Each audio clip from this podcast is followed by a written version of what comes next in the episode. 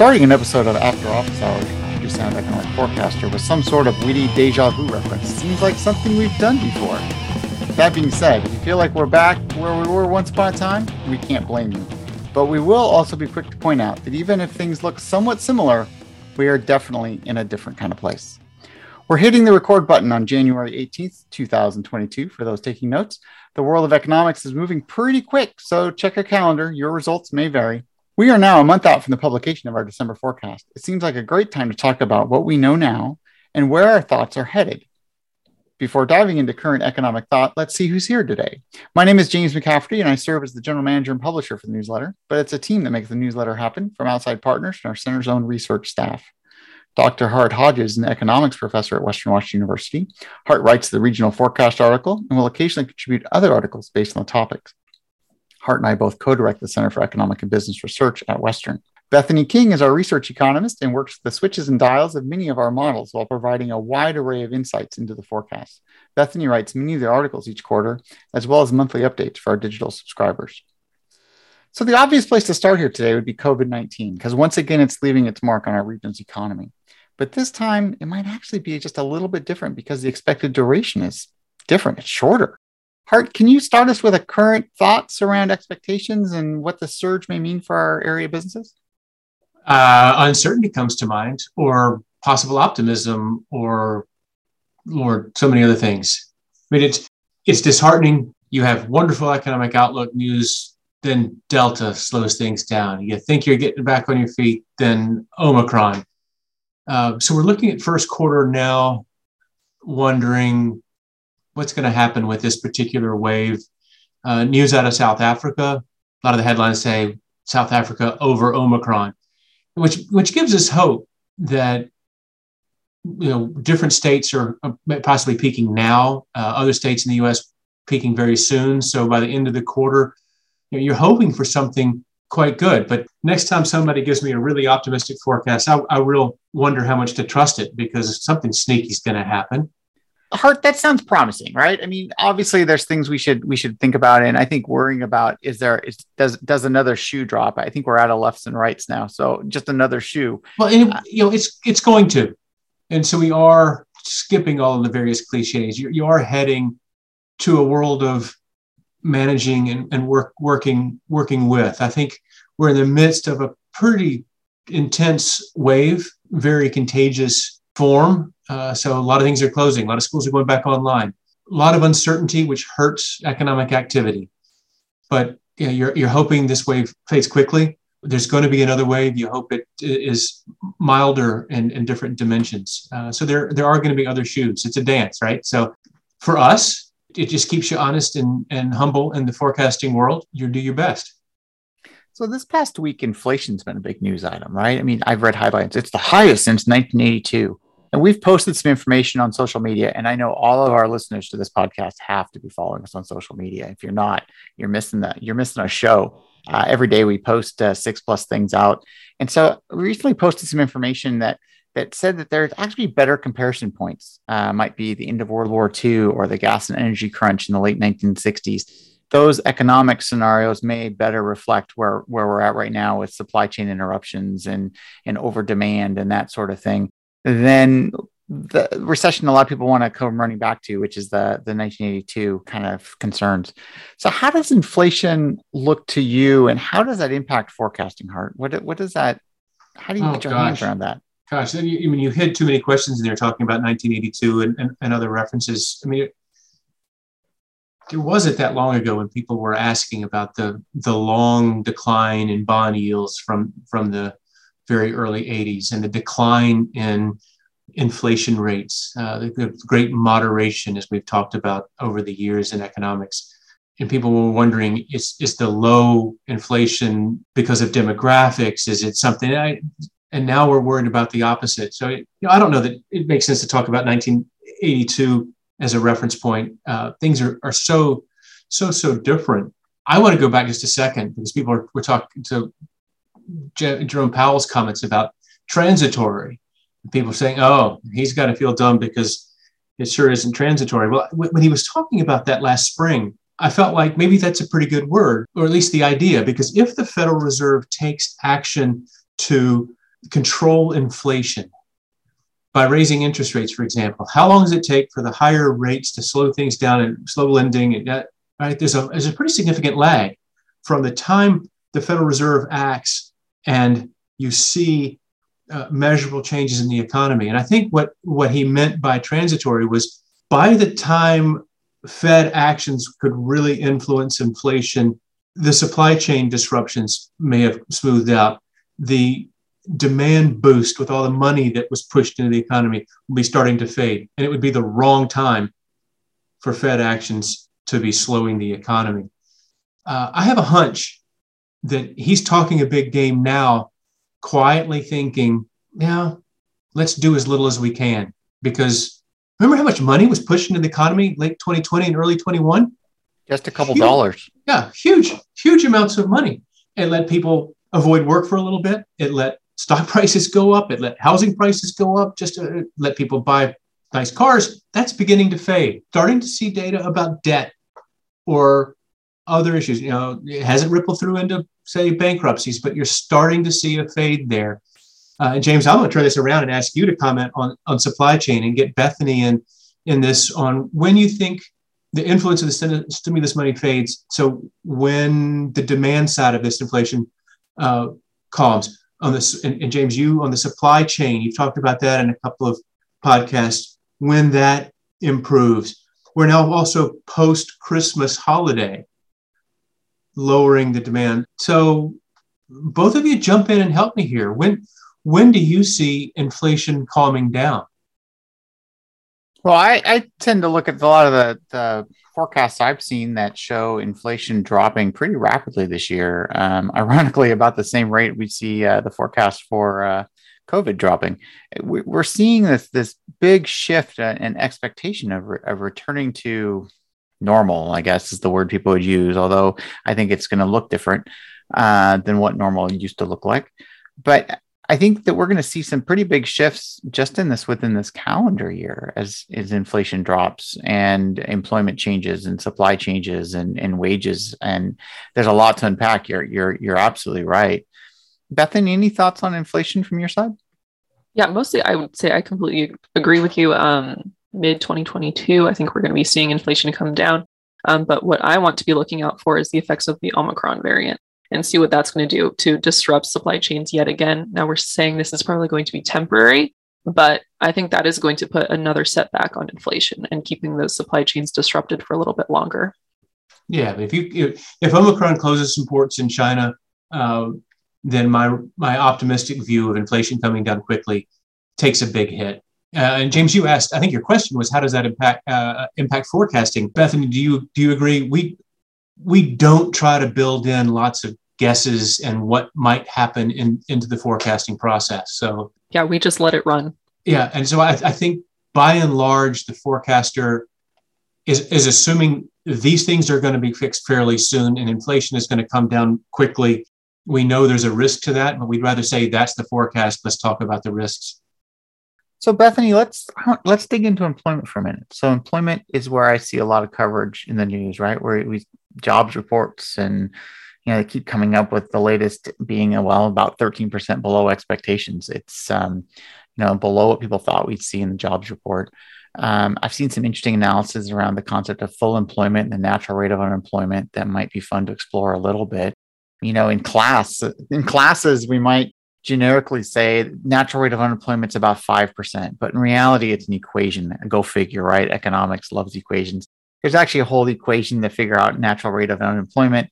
And so it's it's a it's slightly above four percent right now from the things I've read, uh, with the actual rate of unemployment a little bit below the net, what would be mathematically the natural rate of unemployment. And so when that happens, Bethany, help me out a little bit here. When employment's below the natural rate, what happens in typically and how does stuff like that actually happen? And and most importantly, of course, is what does that mean from a forecast perspective?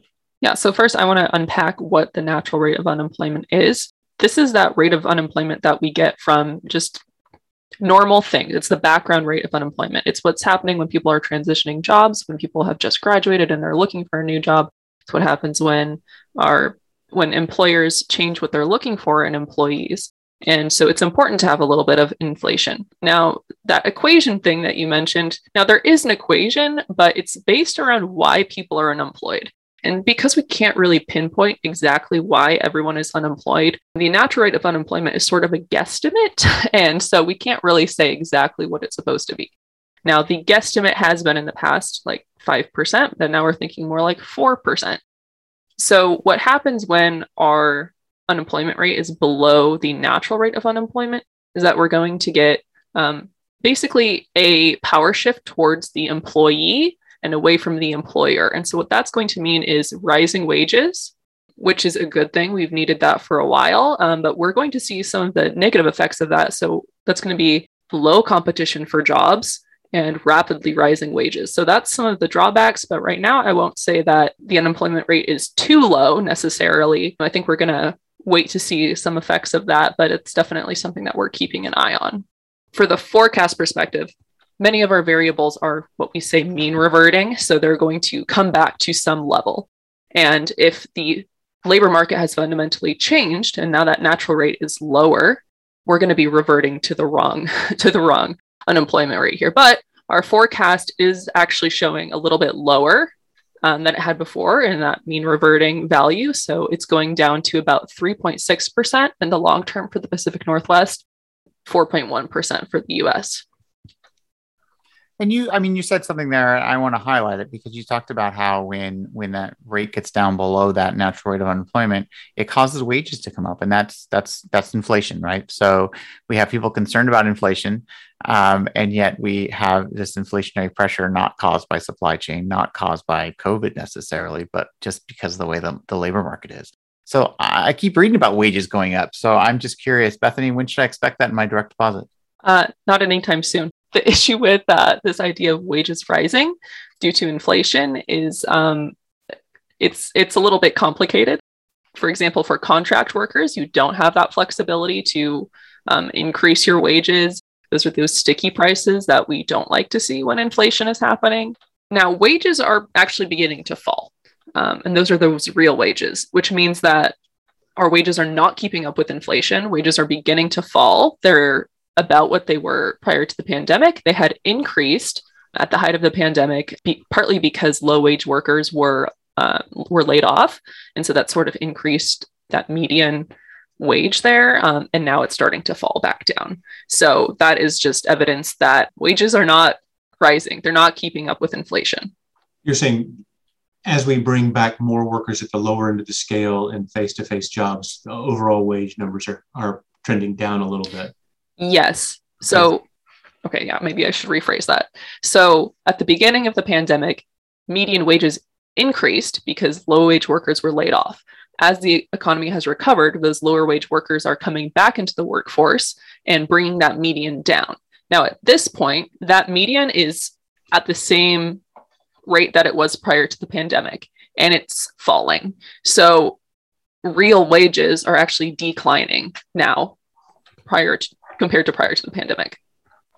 You mean you used a word here that I want to I want to call out because it's it's a word that the three of us would use and we totally know what we're talking about. And other people are like, well, real versus unreal. Uh, and real is is is real. When we use the word real, what we mean is that's inflation adjusted dollars. Um, and so when we express things in real dollars, so we we tie it to some point in time. So if you're looking at a chart somewhere, it's something to be aware of. Is in what dollars are we talking about? But um, and we can find out some really interesting stuff when we talk about re- real dollars and senses because we have things like eggs cost about the same as they did in the 30s um, fuel prices at the pump today are a little bit less than they were in the 30s um, which is crazy when you think about it but all we're doing is, in, is adjusting for inflation. Um, it doesn't mean that things don't feel more expensive or less expensive by the way but so uh, excellent. All right. So i wanted to um, you know hart you talked about sorry, I wanted to say one more thing because right. I thought the word you were going to ask me about was median, because I think that's really important too, is that wages are not increasing or decreasing equally across the board. Um, for mostly upper income workers, wages are increasing, um, and for low wage workers, wages are declining. Again, the vocab lessons, right? I mean, yes. it's there's a lot of words that really are important and they're easy to, to lose track of. Well, and and Bethany, what you were just saying leads into some of the discussions at the Fed as well. The idea that we sometimes want inflation to run a little longer uh, so that there is upward pressure on, on wages uh, because it's, it's usually at the latter stages of recovery or uh, when inflation has lasted a little longer that you see some uh, improvements in the lower ends of the wage scale.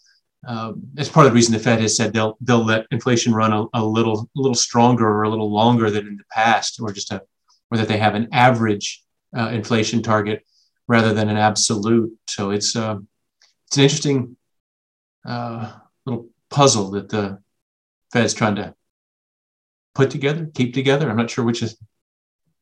I'm not sure in that in that in that uh, toolbox. You you talked about supply chain a few minutes ago, and you know supply chain. Yes, you know I looked into this earlier, and the big takeaway in supply chain for me recently has been it's a story of throughput. Um, the throughput through the ports is actually above pre-pandemic levels. We are we are bringing in more stuff into the United States. More stuff is hitting the retail world um, and into manufacturing as as parts and and things that go into things. The challenge is the timing of it and the fact that the consumers are consuming more of it. And so the throughput has been the story for me in the supply chain. And, and wouldn't it be different, right? I mean, we talked in a podcast, what, a year ago, year and a half ago now, that you used to have a certain amount of toilet paper designed for domestic markets, a certain amount of, or whatever, and some for commercial markets. And that balance has changed. Uh, well, that's been this that's been the story with the grocery stores of late is that you know we've all seen the mostly fake pictures online of empty grocery store shelves. They're not empty um, in most places. But the problem is is that more people are dining in right now. In the last month and a half more people have decided to eschew the restaurants and and head to their own kitchens um, which they've spent a small fortune on remodeling over the last year and a half. So it, it made perfect sense that they'd want to use them. And so they the stuff doesn't, you know, you, when you go buy ketchup, you don't want a, a number 10 tin of ketchup. You want a bottle of ketchup. So stuff has to get bottled into the right sizes and put in the right places. So there's there's some, a big challenges around just getting the right things into the right places. The other big story that's been interesting is that uh, the size of the, the boats has been a problem. So in November, the big story was all of these big companies, Costco, Home Depot, Walmart, et cetera, had chartered private carriers to move their containers around the world. And that worked really well, by the way. Inventory at the retail level looked really good through the holiday season. We didn't have the big stories of, of people running out of stuff. Um, stuff was shipped by air that normally wouldn't have gone by air. The problem is those boats they chartered were smaller. Um, and so, from a logistics standpoint, that was great. They got them into the ports, but they they they were they didn't hold as much, and so it that it takes them long time to turn those boats around, to unload them, reload them, and send them on their way. And so, when they used smaller boats coming in in November and December, it caused the backlog to get bigger um, in the process. So we had bigger boats kind of got stuck um, in that process. So that's continued to get cleared production issues globally remain. We've got problems all over the world uh, from a production standpoint. Uh, we've got labor issues in China. We've got uh, electrical issues in China.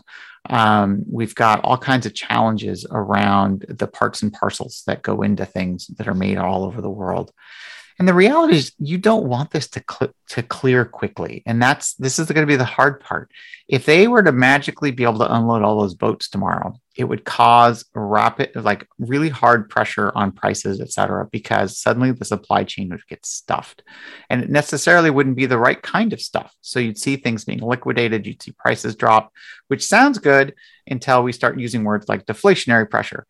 Um, and then maybe it doesn't sound so good. So we, we want things to, to, to calmly clear out of the supply chain over time. And that, that does appear to what's happening anyway.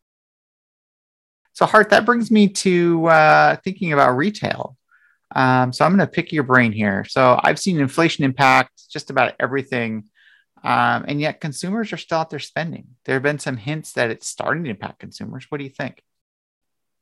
I'm going to protest.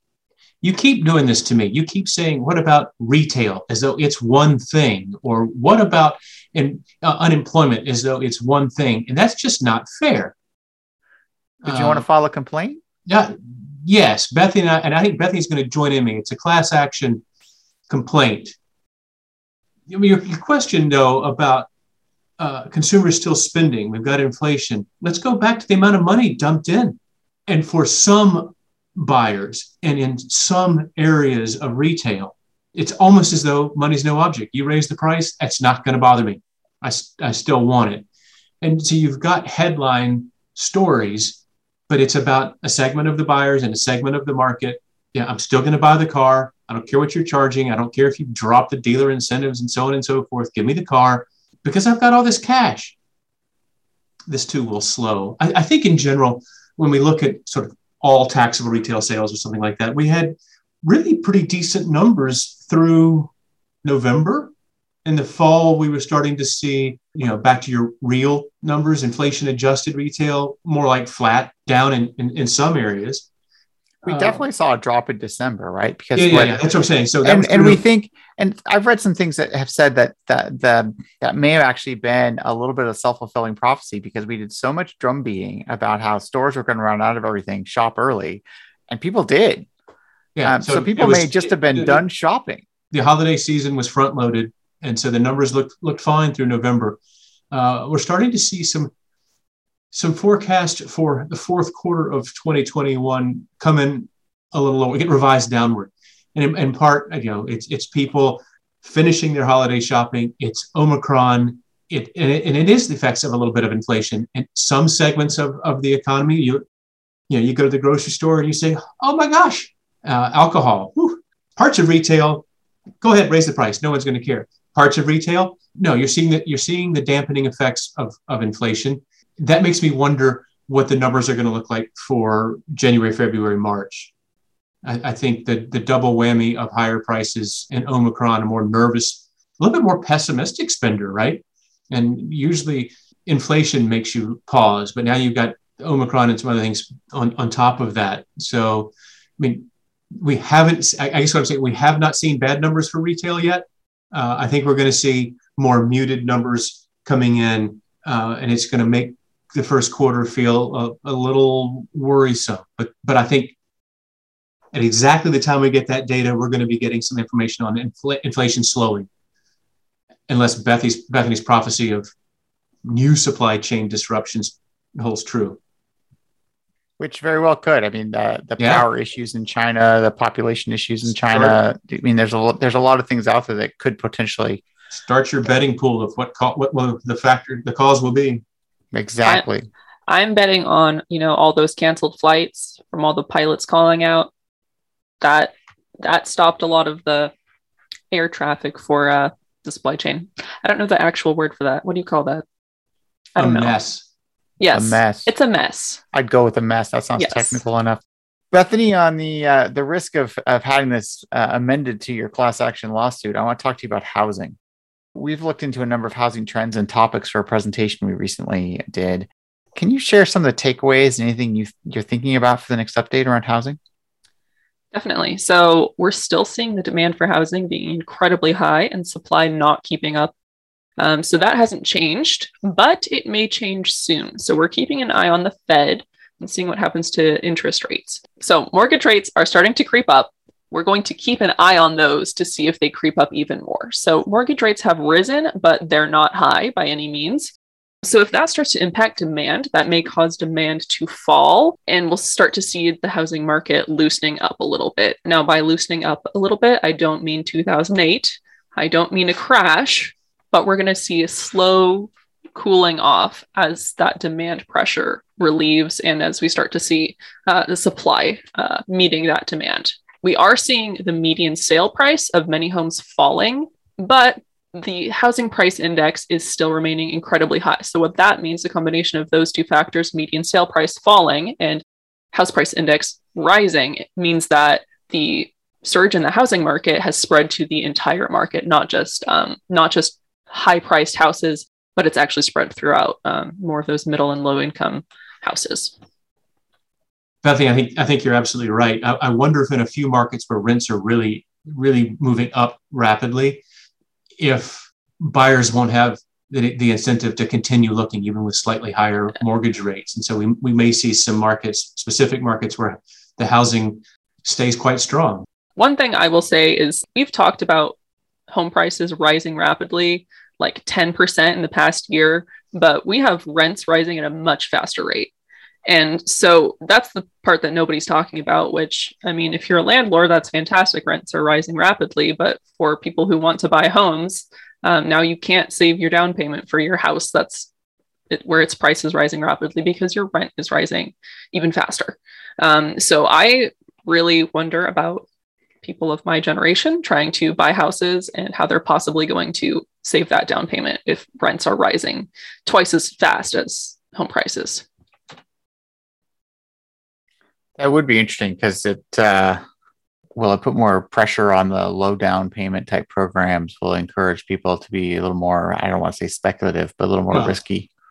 Okay, James, you and I've talked a little bit about housing affordability in in other settings, and the the affordability for first time buyers is uh, kind of a mess right now.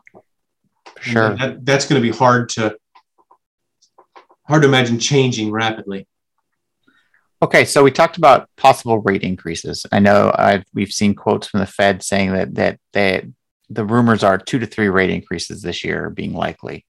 So, Hart, talk me through the upsides and downsides of rate increases. Yeah, I read an article this morning saying the market has priced in four increases this year.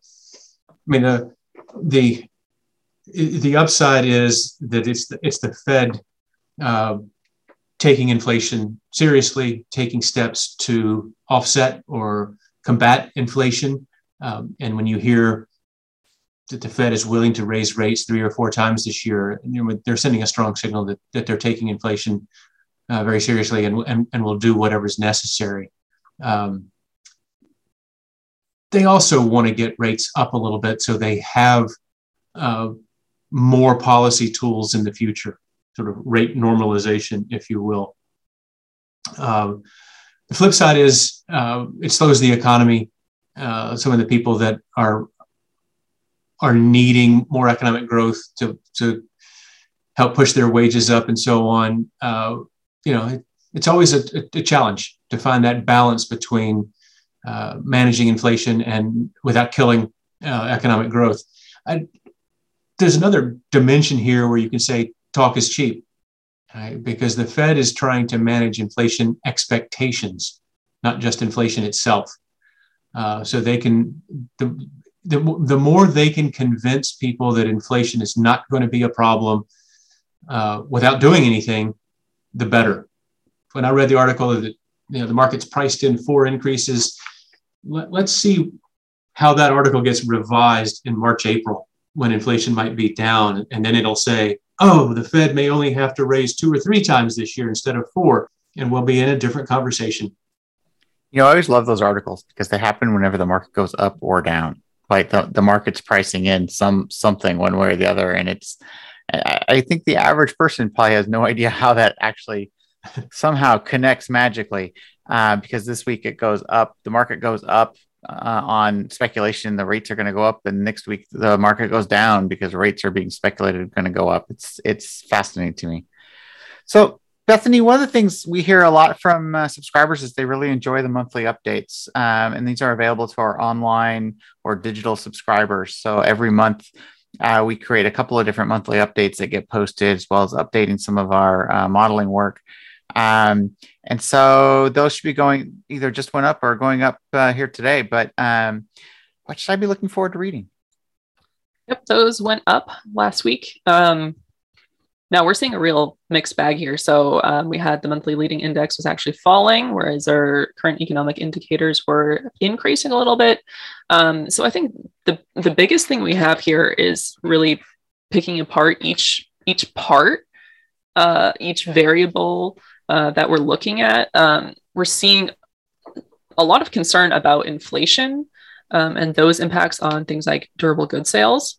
Um, but we're also seeing some positive signs in the labor market and the labor market stabling, stabilizing itself a little bit more. But we also have to keep in mind that data is lagged and we know what's coming. And we know that the Omicron is having a real impact on the labor market with so many people out sick with the variant or out sick or out caring for others. Um, so we know that something's coming, but uh, it's not quite coming out in the data yet. Well, as usual, Hart and Bethany, this has been a fun discussion here, and I hope our, our listeners have uh, enjoyed this today. Um, we'll be back uh, with these uh, at least once a quarter, but uh, if something exciting happens in the economy, we'll record these sooner than that. So, this brings us to a close of this edition of After Office Hours with the Puget Sound Economic Forecaster.